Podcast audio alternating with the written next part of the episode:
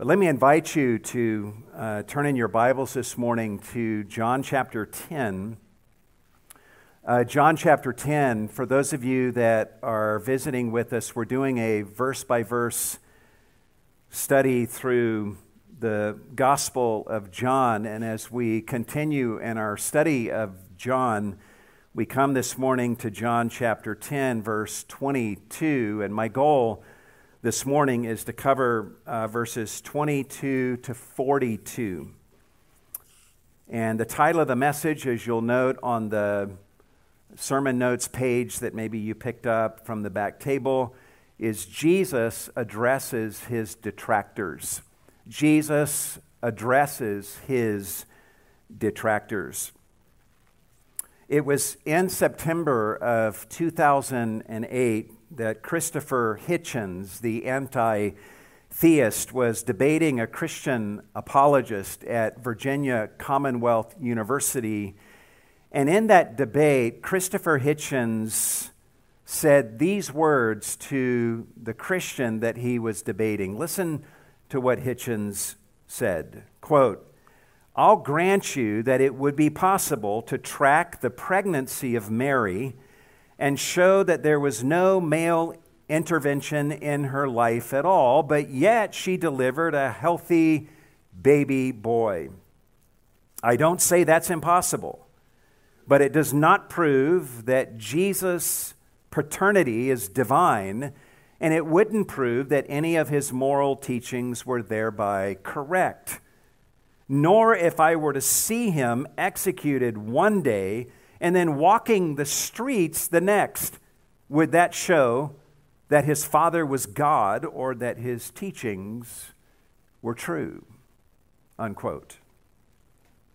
How would you respond to someone speaking the way that Christopher Hitchens does in this excerpt that I just read to you? If even the virgin birth and the resurrection of Jesus from the dead are not sufficient evidence to prove that Jesus was indeed the Son of God, then where do you go with such a person from there? What is there left to say to such a person? This is sort of the situation in which Jesus finds himself in our passage this morning. After all the miracles that Jesus has performed, and after all the amazing words that he has spoken uh, about himself, there are people in our passage today who will approach him and essentially say to him that he has not yet provided clear enough evidence that he is, in fact, the Son of God or the Messiah. Never mind that Jesus has performed multiple miraculous signs that are spoken about back in chapter 2, verse 23. Never mind that Jesus healed a man who had been lame for 38 years back in John chapter 5. And never mind that Jesus had healed a man who had been blind from birth in John chapter 9. Never mind that Jesus fed the 5,000 from five loaves and two fish in Galilee back in John chapter 6. Even more clear than these miracles, Jesus has been throughout this gospel revealing himself through the words that he has spoken. He has claimed to be the bread of life, he has claimed to be the Son of God and the Son of Man and the light of the world. Earlier in John chapter 10, Jesus claimed to be the good shepherd and the door of salvation. Back in chapter 8, he said to the Jews in Jerusalem, Before Abraham was, I am, thereby claiming to be the great I am, Jehovah himself. Back in chapter 5, Jesus spoke of his relationship with God the Father in a way that left those who were listening to him realizing that he was speaking of himself as being equal with God. And yet, remarkably, there are many in Jerusalem who are refusing to believe that Jesus is the Messiah And some among them would say that they have just not seen and heard enough evidence or revelation to persuade them that Jesus is the Christ. And so they come to Jesus in our passage this morning with their complaint, essentially, a complaint which ends up provoking from Jesus, and this is how we're going to break down our study of this passage five actions. Five actions of Jesus toward those who felt that he had given them insufficient evidence to believe in him as the Messiah. Five actions of Jesus toward those who felt that he had, up to that point, not given them sufficient evidence or revelation to believe in him as the Messiah. And the first of these actions, let's word it this way, you can fill in the blanks on your notes. Jesus explains why some do not believe in him despite clear evidence. Jesus explains why some do not believe in him despite clear evidence or instead of the word evidence, you can write the word revelation. Either of those words would work. Observe what John says beginning in verse 22. At that time, the feast of the dedication took place at Jerusalem. It was winter, and Jesus was walking in the temple in the portico of Solomon. The feast of dedication is presently called Hanukkah a feast of Israel that became established in 162 BC. You won't find it anywhere in the Old Testament. It was established in 162 BC. In 165 BC, three years prior, the Syrian ruler Antiochus Epiphanes had desecrated the temple and turned the rooms of the Jerusalem temple into a brothel and sacrificed swine on the temple altar to a pagan deity. But under the leadership of Judas Maccabeus, literally Judas the hammer, the Jews revolted and reclaimed the temple on the 25th day of Kislev in 162 BC. Kislev is the Jewish month that coincides with our month of December which would make that date December the 25th. Upon reclaiming the temple, they cleansed the temple and rededicated it to Jehovah and established the feast of the dedication, which would last for a period of eight days. And here in verse 23, John tells us that during this feast of dedication, Jesus was walking in the temple in the portico of Solomon and this portico of Solomon is the covered area on the east side of the temple where the Jews would gather with rabbis for discussions and debates and instruction. And sure enough, observe what happens in verse 24. The Jews then gathered around him and were saying to him, How long will you keep us in suspense? If you are the Christ, tell us plainly. Literally, the Greek text has these men saying to Jesus, How long will you take our lives? That's literally what they're saying. A good paraphrase of their question would be, How long will you keep killing us with suspense? And then they say, If you are the Christ, tell us plainly. Now, at first blush, this seems like a positive inquiry until you consider the volume of testimony that Jesus has already given to them, some of which I've already reviewed for you just a few moments ago.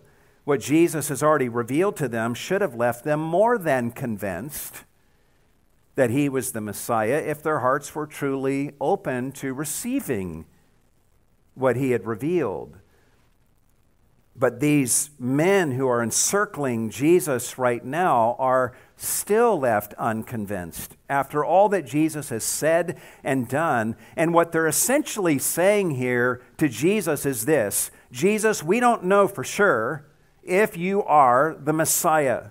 And the reason we aren't sure is that you haven't done your part. in making it sufficiently plain to us. So if you are the Christ, then make that clear to us and tell us plainly. Observe how Jesus responds beginning in verse 25. Jesus answered them, I told you, and you do not believe.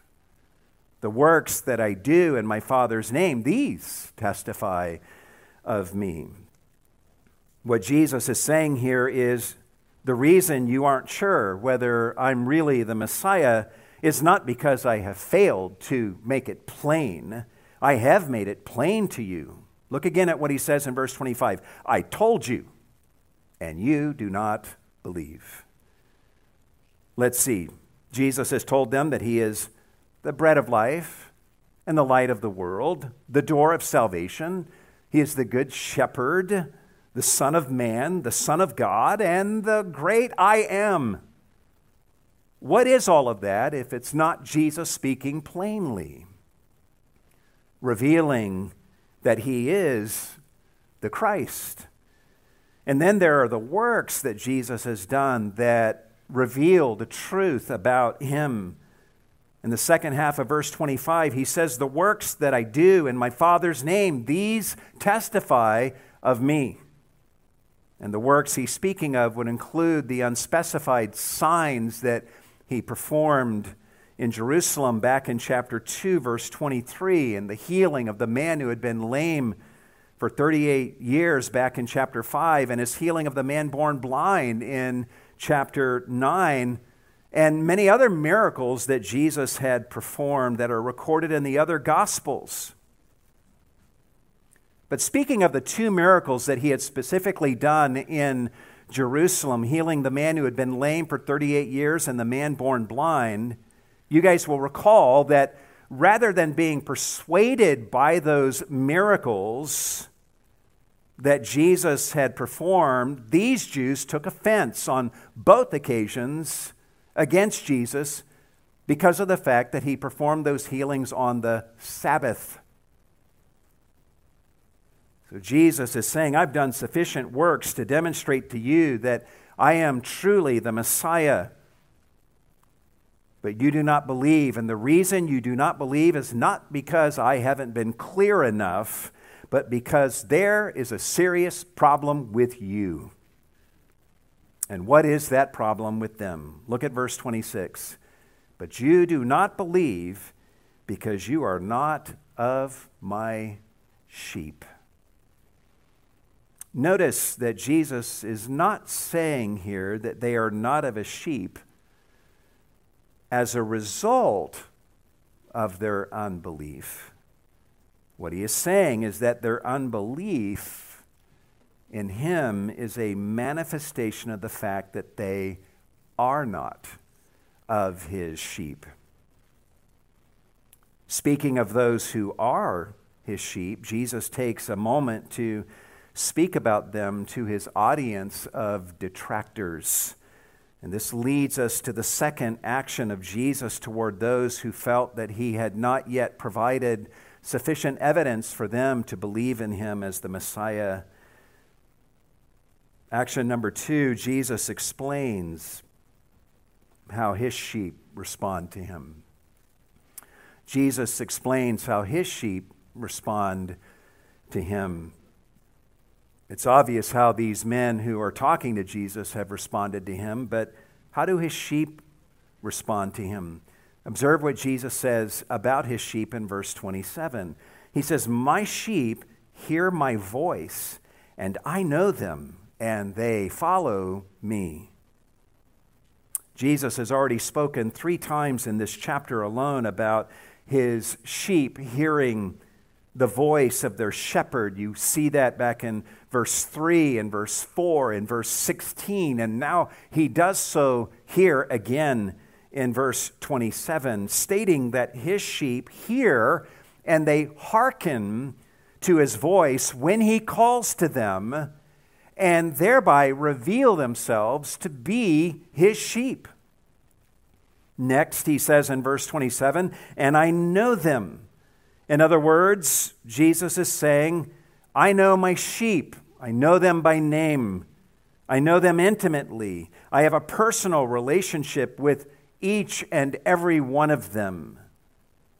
And then Jesus says in verse 27 and they follow me. Back in this day, it would often happen that sheep from various flocks would be gathered into one large fold for the night, and they would all get mixed up together to the point where you couldn't tell whose sheep belonged to whom. But in the morning, the different shepherds would take their position in different locations and they would call out to their sheep. And each sheep would respond to their shepherd's voice and go out of the fold to their shepherd. And in the end, you would know whose sheep was whose by the shepherd whose voice they responded to and by the shepherd that they followed. This is what Jesus is saying here in verse 27, and he's saying this to people who were refusing to hearken to his voice. He's saying to them, You guys don't respond to my voice, but my sheep do. When I call to them, they get up and they follow me like a sheep would follow its shepherd, thereby revealing themselves as my sheep, just as you are revealing yourself to be not of my sheep. As for Jesus' sheep, he's infinitely good as a shepherd to those who belong to him. He's already stated in verse 27 that he knows his sheep, but in verse 28, he says even more, which leads us to the third action of Jesus toward those who felt that he had not yet provided sufficient evidence or revelation for them to believe in him. Action number three Jesus explains how he and his father preserve his sheep. Jesus explains how he and his father preserve his sheep. And I want you to open your hearts up to what Jesus is going to say in this part of the dialogue here. Observe what Jesus says in verse 28. He says, And I give eternal life to them, and they will never perish, and no one will snatch them out of my hand. There are three wonderful statements that Jesus makes here regarding his sheep. First of all, he says, I give eternal life to them. Notice he doesn't say that they attain to eternal life or they earn eternal life somehow. No, he simply says he gives this eternal life to them as a gift. And he describes this gift of life as eternal, which means that it goes on forever and is full of infinite, eternal goodness. Jesus will teach us in John 17 that this eternal life entails an intimate relationship with God the Father and with his Son, Jesus Christ. Jesus says, I give eternal life to them. Secondly, because he gives to his sheep eternal life, Jesus says next in verse 28, and they will never perish. In other words, they will never come to eternal ruin like the wicked will. They will never suffer God's judgment in the lake of fire like the wicked will.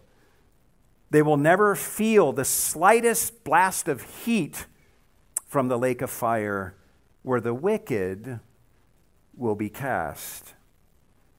And thirdly, in verse 28, Jesus says, And no one will snatch them out of my hand. Earlier in this chapter, Jesus spoke about thieves and robbers and wolves who try to snatch the sheep away or destroy them but Jesus is saying here that never will anyone or anything succeed in snatching one of his own sheep out of his grasp.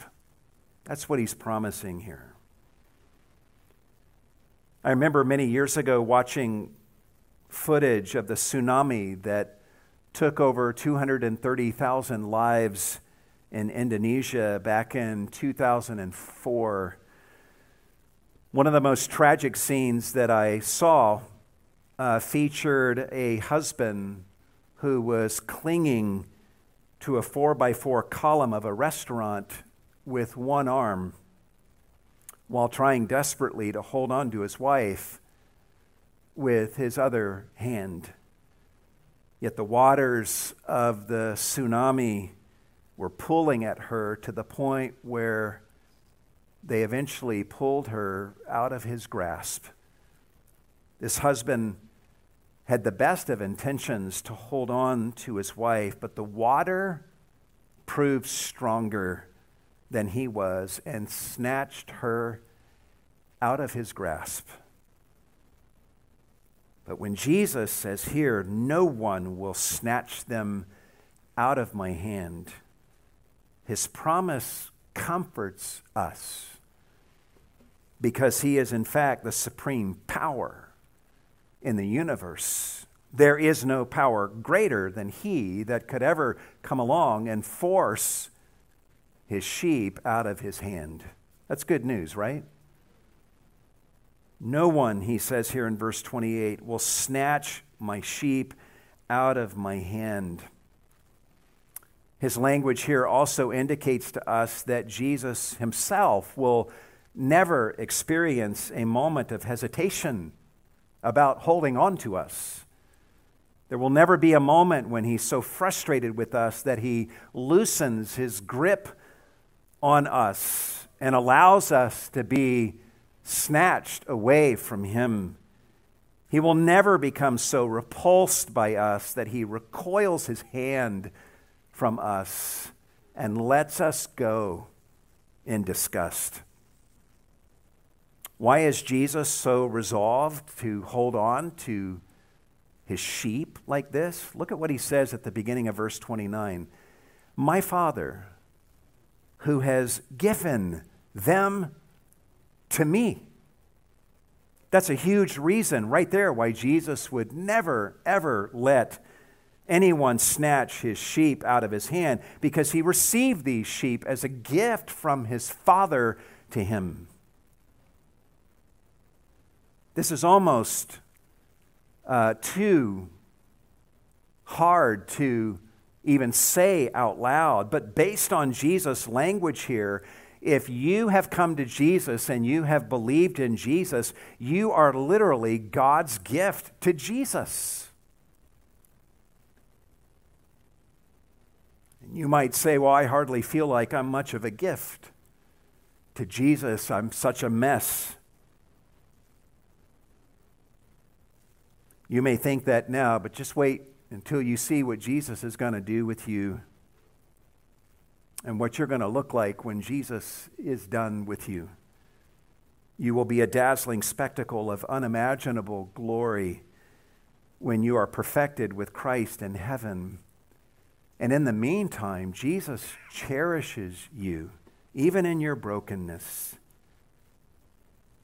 And He doesn't just cherish you as you, He cherishes you for the love gift that you are from the Father to Him. And He loves you also because what He's making you to be. But look at the full statement of Jesus in verse 29. He says, My Father who has given them to me is greater than all, and no one is able to snatch them out of my Father's hand. So the image here is that the Father places his sheep into the hand of Christ, while at the same time, evidently, the Father is maintaining his hold on his sheep that he gives to Christ, which means that we who have believed in Jesus are in the double grip of the Father and the Son. So imagine as a believer that you are walking through life with Jesus holding on to your right hand, and the Father is holding on to your left hand and you are not so much holding their hand as much as it is that they are the ones holding on to you as you walk between them. From my earliest days growing up in a Christian home, I always knew that my dad loved this passage and this promise here. And I would hear him often telling people about what Jesus is saying here. And when he would explain this passage, he would usually tell the story of walking with a couple of us kids by the side of a busy road that had cars that were speeding by. And on that occasion, he said to us, Hold my hand.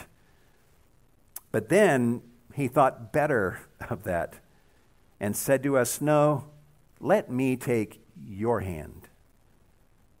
My dad knew that we would be safest not when we were gripping his hand, but when he was gripping our hand. That way, even if we got spooked and decided to let go of his hand, it wouldn't matter because it was his grip on us that mattered. And this is what Jesus is saying here, only he's saying even more, teaching us that we are in the double grip of both the Father and the Son, and then teaching us that no one will ever be able to snatch us from the hands of the Father and the Son. And, guys, if this is true, then it also means that not even you will ever be able to wriggle yourself free from this double clutch of the Father and the Son, based on the way that Jesus is speaking here. John MacArthur once said, If I could lose my salvation, I would. And I resonate with that admission. If salvation depended on our grip on Jesus, then we would be losing our salvation all the time and having to worry about regaining it, right? But Jesus is saying here that no one, not even ourselves, will ever be able to snatch us from his hand and from the hand of his Father, ever, making this one of the clearest statements on eternal security of the believer in Scripture, and it's coming from the lips of Jesus. Not a single one of Christ's sheep will ever be plucked from the hand of the Father and the Son and then lose their salvation. And we know this is true, not because John Calvin says that it's true or Martin Luther says that it's true, but because Jesus says it's true. According to Jesus' words here, your salvation is not based on the strength of your grip on Jesus in any given moment. It's based on the strength of His and His Father's grip on you. And trust me, guys, if you have been born again through the Spirit of God, they got you forever and they will never let go. In fact, observe what Jesus says in verse 30. He says, I and the Father are one. So Jesus and the Father are one in essence, they are one in being, they are one in unity of purpose, and important to this context, they are one in their heart's desire to keep and preserve their sheep forever. Christ and his Father are both always equally passionate about keeping hold of those who belong to Him. I have uh, at our house a 1995 Corolla that I feel very attached to personally. Uh, it's my favorite car to drive. I've made a number of trips to the junkyard just to get parts to keep it working. But my wife is not nearly so attached to this car as I am. In fact, if it were up to her, we would get rid of it. But I don't want to let it go, at least not yet. So we keep it because at least one of us is attached to it. Perhaps there are things around your house, or maybe a certain pet that you end up keeping because one of you doesn't want to let it go. But when it comes to us as Christ's sheep, both the Father and the Son are equally committed always to keeping us forever, loving us with equal fervor and commitment all the time. Which means that we never have to worry about Jesus and the Father disagreeing about whether or not they should hold on to us. There's never a time when the Father looks at you on a bad day and says to Jesus, uh, Let's let this one go. And Jesus has to say, No, Father, let's keep him. That never happens, Jesus is saying. The Father and the Son are always united in their love for us and their passion to hold on to us, even on our worst days. On top of that, there's no power in the universe that can ever loosen their grip on us. There's nothing we could ever do that would make them change their mind about us. And we are never such a mess that we are beyond the skill set of the Father and Son, forcing them to let us go because they just can't handle us. And keep in mind that Jesus is speaking these truths to people who weren't even believing in him. He tells them that they're not believing in him because they were not his sheep. But then it seems that he's seeking to provoke them to jealousy by talking about the blessed security of those who are his sheep and how loved and cared for they are by Jesus, the Good Shepherd, and his Father. Well, how do the members of Jesus' audience respond to Jesus' words here? Amazingly, they respond with disbelief, unbelief, and antagonism, which forces Jesus to engage in his next action toward those who felt that the evidence was as yet insufficient to believe in Jesus as the Messiah. Action number four Jesus reasserts his claim to be the Son of God. Jesus reasserts his claim to be the Son of God. Observe in verse 31 how the Jews respond to the beautiful words that Jesus has just been speaking. They ask Jesus to speak plainly to them about himself, and he just now dropped a truth bomb on them when he told them that he and the Father are one.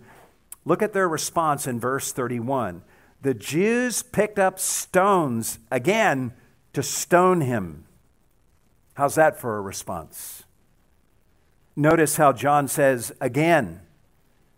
At the end of John 8, we saw an earlier time when the Jews picked up stones to stone Jesus because they didn't like what he was revealing about himself. And now, here, they got the plain talk that they asked for from Jesus, and now they want to stone him for what he has said. Observe Jesus' response beginning in verse 32. He sees these men with stones in their hands and they're about to stone him. Verse 32 Jesus answered them, I showed you many good works from the Father. For which of them are you stoning me? Jesus has done so many good and beautiful works throughout his life and ministry, so many of them that John will later say in this gospel that the world itself couldn't contain the books that could be written of all that he did. And here Jesus is laying out all of these beautiful works that he has done before these men who are wanting to stone him. Words like, or works like healing the man who had been lame for 38 years, and healing the man who had been born blind, and feeding the 5,000 in John chapter 6. And Jesus is laying out these works before these men, saying, For which of them are you stoning me? One commentator suggests that we should imagine the artist Rembrandt painting his very best paintings and presenting them to a kindergarten art teacher who then flunks him from her art class. Then imagine Rembrandt laying out all of his artwork before this kindergarten teacher and saying to her, For which of these works of art do you flunk me? That's what Jesus is saying here. And observe the response of the Jews in verse 33. The Jews answered him, For a good work we do not stone you, but for blasphemy. And because you, being a man, make yourself out to be God. They asked for it. Tell us plainly. And he did. And this is their response. They view Jesus as guilty of blasphemy primarily from a statement where he says in verse 30, I and the Father are one. For anyone else to speak this way would have been blasphemy, but not for Jesus. They say to him, You, being a man, make yourself out to be God. Little do these men realize that the opposite of what they are saying is indeed true. Jesus is not a man making himself out to be God, he is God who has become a man. And as the God man is standing in front of them and speaking to them and revealing himself to them. But these Jews refuse to believe this and they accuse Jesus of trying to make himself out to be God. And in reply, Jesus has a most interesting response to their complaint. It's a line of argument probably none of us would have ever used or even thought to use. But the point of his line of argument is to question their grounds for being so offended at his claims about himself. And Jesus uses an unusual passage from the Old Testament to engage them and to make his point. Look at verse 34, where it says, Jesus answered them, Has it not been written in your law, I said, You are gods? Unquote. Jesus is quoting from Psalm 82, verse 6, a passage in which God is speaking to the judges of Israel. And in Psalm 82, 6, God says to the judges of Israel, I said you are gods, and all of you are sons of the Most High. Nevertheless, you will die like men and fall like any one of the princes. If it sounds strange to you that God would refer to men as gods in Psalm 82, it kind of is strange. But it's not without precedent. Write down these references. In Exodus 4:16, God speaks to Moses about Aaron, and listen to what God says to Moses about Aaron. Quote, "And he, Aaron, will be as a mouth for you, and you will be as God to him." Unquote. In Exodus 7:1, God says to Moses, "See, I make you as God to Pharaoh. Sometimes God speaks this way of people who play a godlike role in his dealings with men. In fact, in Exodus 22, uh, verse 8, um, we see the scripture speaking of a man appearing before human judges. And the New American Standard translates it, the word judges, but the Hebrew word is Elohim, that he appears before God. This is the way God is speaking here in Psalm 82 6, calling these judges of Israel gods and sons of the Most High because of their exalted role of sitting in the place of God to judge these people as God's representatives. But they were failing in that calling, and God is promising that He will judge them for their failure. So Jesus quotes from God's language in Psalm 82 verse 6, and he says to his detractors, here in verse 35 of John 10, if he called them gods to whom the word of God came, and the scripture cannot be broken, what he's saying is you can't quibble with the language of Psalm 82, for the scripture cannot be broken. If God wants to call these judges gods, then he can do that. And that being true, look at verse 36. Do you say of him whom the Father sanctified and sent into the world, you are blaspheming because I said, I am the Son of God? Jesus is not in any way trying to deny that he is God here. He's simply questioning their grounds for being so offended by his claims about himself. And yet, even in what he says here, Jesus makes three claims about himself that are staggering in their nature. First, he claims that the Father has sanctified him in a unique way, setting him apart as the Holy One for his mission as the Messiah. Second, the Father has sent him into the world, which means that Jesus was at one point apart from the world in his prior existence, yet God sent him into the world to accomplish his mission. And then the third claim Jesus makes is that he is the Son of God which was a royal title wherein Jesus is claiming to be the messianic son of Psalm 2, whom God will establish in Zion. Notice here that Jesus refers to himself not as a son of God, but as the Son of God, the one and only Son of God, the ultimate Son of the Most High, who does not fail in judging men.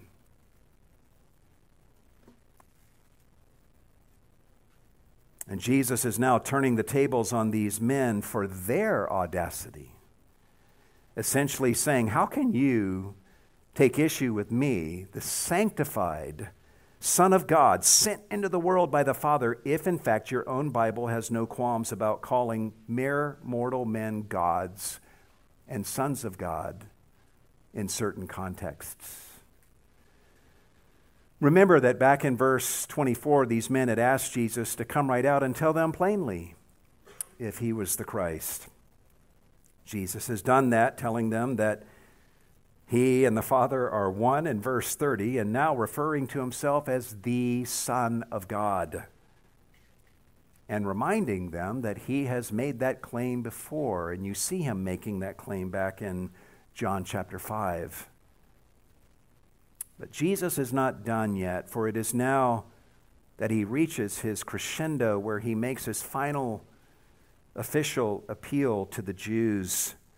And this brings us to the fifth and final action of Jesus toward those who felt that he had as yet given them insufficient evidence to believe in him. Number five, Jesus calls upon his listeners to know that the Father is in him and he is in the Father. Jesus calls upon his listeners to, to believe and to know that the Father is in him and he is in the Father. Listen to his counsel to these men who do not believe in him and who right now think he's a blasphemer. He's just outright reminded them of his claim to be the messianic Son of God. He sees the look of unbelief on their faces. So in verse 37, he reasons with them, saying, If I do not do the works of my Father, do not believe me. He's saying, If the works I've done in healing the man blind from birth and healing the man who had been lame for 38 years, if the other miracles I performed are not the very miracles that the Father would have done if he were here, then don't believe me when I make these claims about myself. If all I had to give you was a bunch of claims about myself without any works to back them up, then don't believe anything that I say to you about myself. In verse 38, he says, But if I do them, in other words, the very works that my Father would do if he were here, if I do them, Though you do not believe me, believe the works, so that you may know and understand that the Father is in me and I in the Father. Jesus is saying, even though you don't want to believe in me, and I can see that, at least get started by believing in the integrity and goodness of the works that I have done. If you do that, I know that those works will lead you to the inevitable conclusion that the Father is in me and I am in the Father. This has been such an ugly exchange between Jesus and the Jews in Jerusalem, and it will prove to be the final exchange that Jesus has with the Jews in Jerusalem before the Passion Week that is coming in about three and a half months from this moment right here. Yet Jesus ends with this final gracious appeal for them to believe in his works and allow his works to lead them to a place of believing that he is in the Father and the Father is in him. And this is an appeal he delivers to men who have stones in their hands to stone him. Here we see the persistent grace and mercy of Jesus toward these men who are still disbelieving and hating Jesus after all that he has said and done as he delivers this final appeal for them to believe in him. And here in this passage, we find ourselves at the intersection of God's sovereignty and human accountability and the call to evangelize the lost. Jesus earlier had said to these men that they did not believe in him because they were not of his sheep. Yet here he is calling upon these men to believe in his works, which would lead them to a right knowledge about himself. Perhaps he does this and delivers this call because among these men, were a few of his sheep, perhaps, who might at some point respond to his call and come to faith in Jesus and thereby show that they were his sheep after all. But either way, if these men disregard his gracious call to them to believe, and in that disregard they thereby reveal that they are not of his sheep, then his final gracious appeal to them here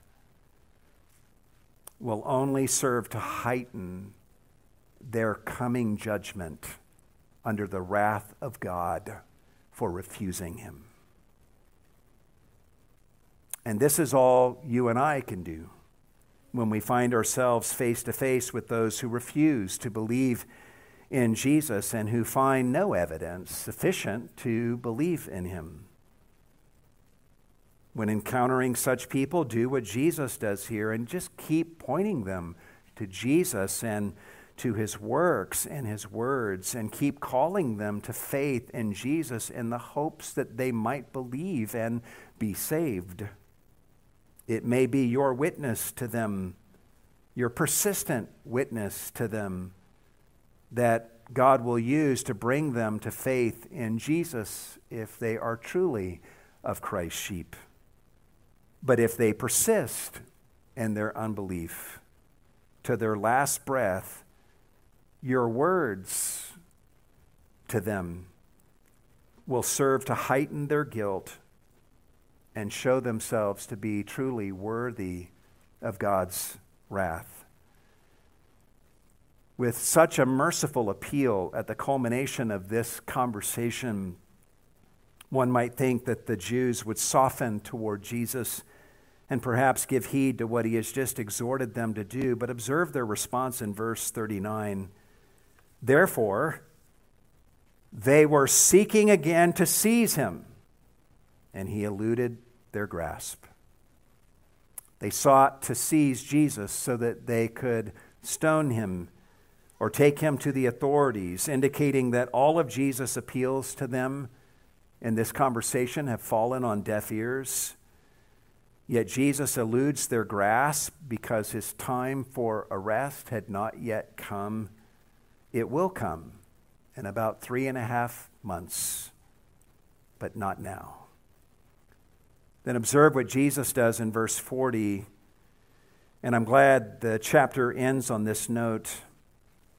Text says, And he went away again beyond the Jordan to the place where John, John the Baptist, was first baptizing, and Jesus was staying there. Notice those words at the beginning of verse 40 and he went away. The Jews of Jerusalem have rejected Jesus, they've refused his final appeal. So Jesus went away. And notice that the text says he went away again. This is not the first time that Jesus has gone away from them after they have rejected him. Those who reject Jesus' mercy and his appeals to them might wish that he would just leave them alone and go away from them, but they should be very careful what they wish for. There is no worse fate that could ever befall anyone than for Jesus to go away and leave them alone in their unbelief.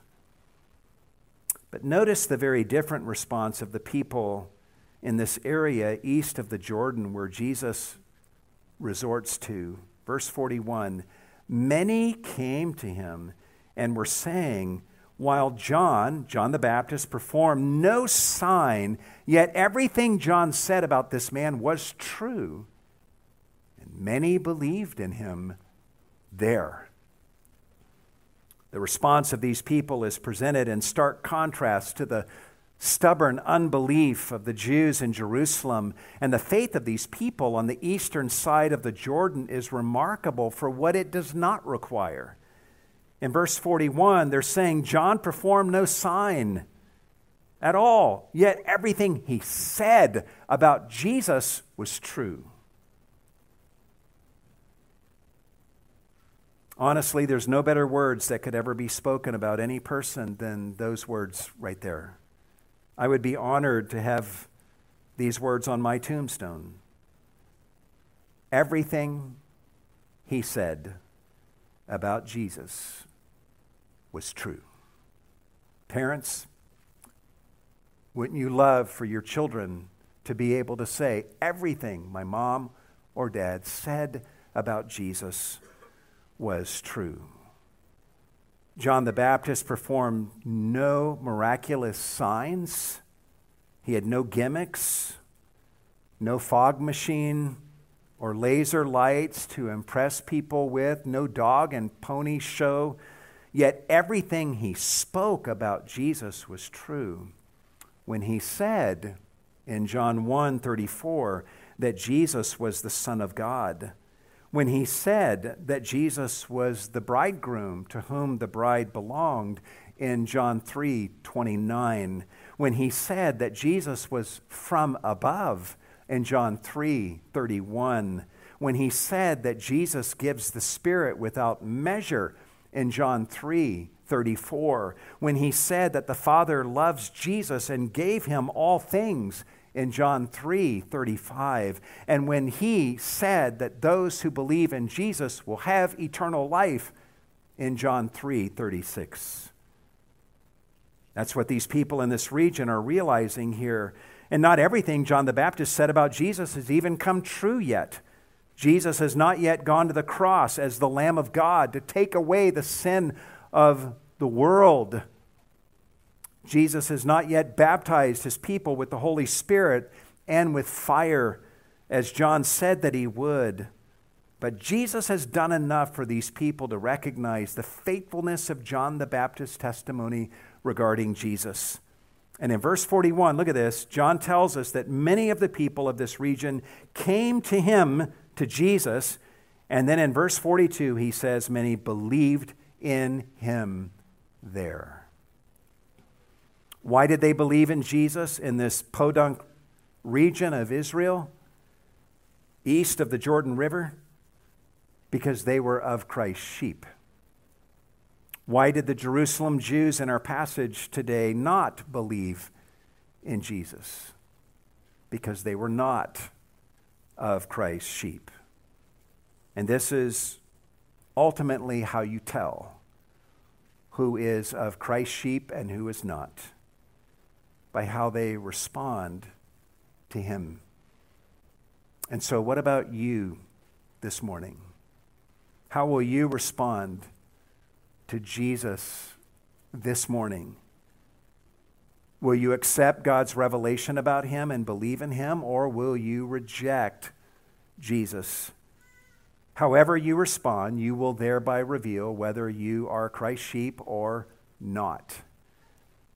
And the final analysis, you can divide the human race into two categories those who are Christ's sheep and those who are not his sheep. Those who are not Christ's sheep will never be convinced of the truth about him, no matter how much evidence or revelation you give to them. And the reason they will never be convinced is because they don't want the truth about Jesus to be true. They hate the truth and will suppress the truth so that they can continue to live the way they want to live. But those who are of Christ's sheep will hear his voice, and they will believe in him, and they will follow him. And to them, Jesus will give eternal life.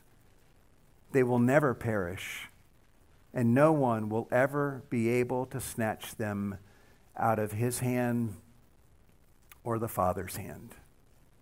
And I hope and pray that you are among those sheep who belong to Christ and respond to him in faith. Let's pray together.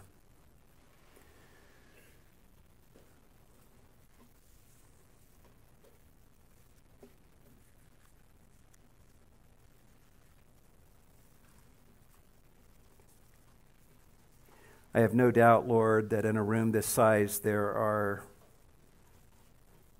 decisions that need to be made as your Spirit works in hearts and is drawing them to belief in Jesus Christ as the Lord and Savior that He is. I pray that you would touch their hearts and draw them to a saving knowledge of you this very morning. When we see the stubborn blindness of those that surround Jesus in the temple at Jerusalem. They've got the God man, the Messiah of the world, standing before them, speaking plainly, and who's done works to validate every claim he's making, and they still don't see it. And rather than me and all of us shaking our heads at the stupidity of these men, we should all just drop to our knees in gratefulness to you that you touched our eyes and our heart and enabled us to see the truth about you. Because in and of ourselves, we would be just like them. Thank you for the miracle of sight that you have performed in us, the miracle of faith that you have wrought in us that we would come to know and see the truth about you and believe in you.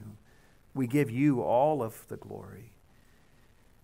We're humbled by this miracle that we stood in need of. And from that vantage point of humility, Lord, help us to do as Jesus does here, and that is to persistently point people to Christ and evangelize them with the truth. And if they disbelieve, that we continue to love them and speak your truth to them. And if they even are hostile against us, that we still persist in pointing them to you in the hopes that you might touch them and save them, that they might believe in you and thereby reveal that they are among your sheep. We don't know who is who, we're just called to go into all the world and to preach the gospel to every person and to make disciples of all the nations and leave the accounting to you. Help us to mirror the very gracious heart of Jesus that we see on display in this passage. Thank you for the security that we have as believers, that we are always in the double grasp of Father and Son on our good days and bad days, on our days of highest holiness and our days of lowest failure. May such knowledge not make us at ease in our sin, but may we be overwhelmed by such loving grace, such that that loving grace will serve as wind beneath our wings and help us to soar in becoming all that you desire for us to be. This is love, vast as the ocean, indescribable. And we give all the praise to you for your great love for us. We say these things to you, Lord, in the mighty name of Jesus. And all God's people said,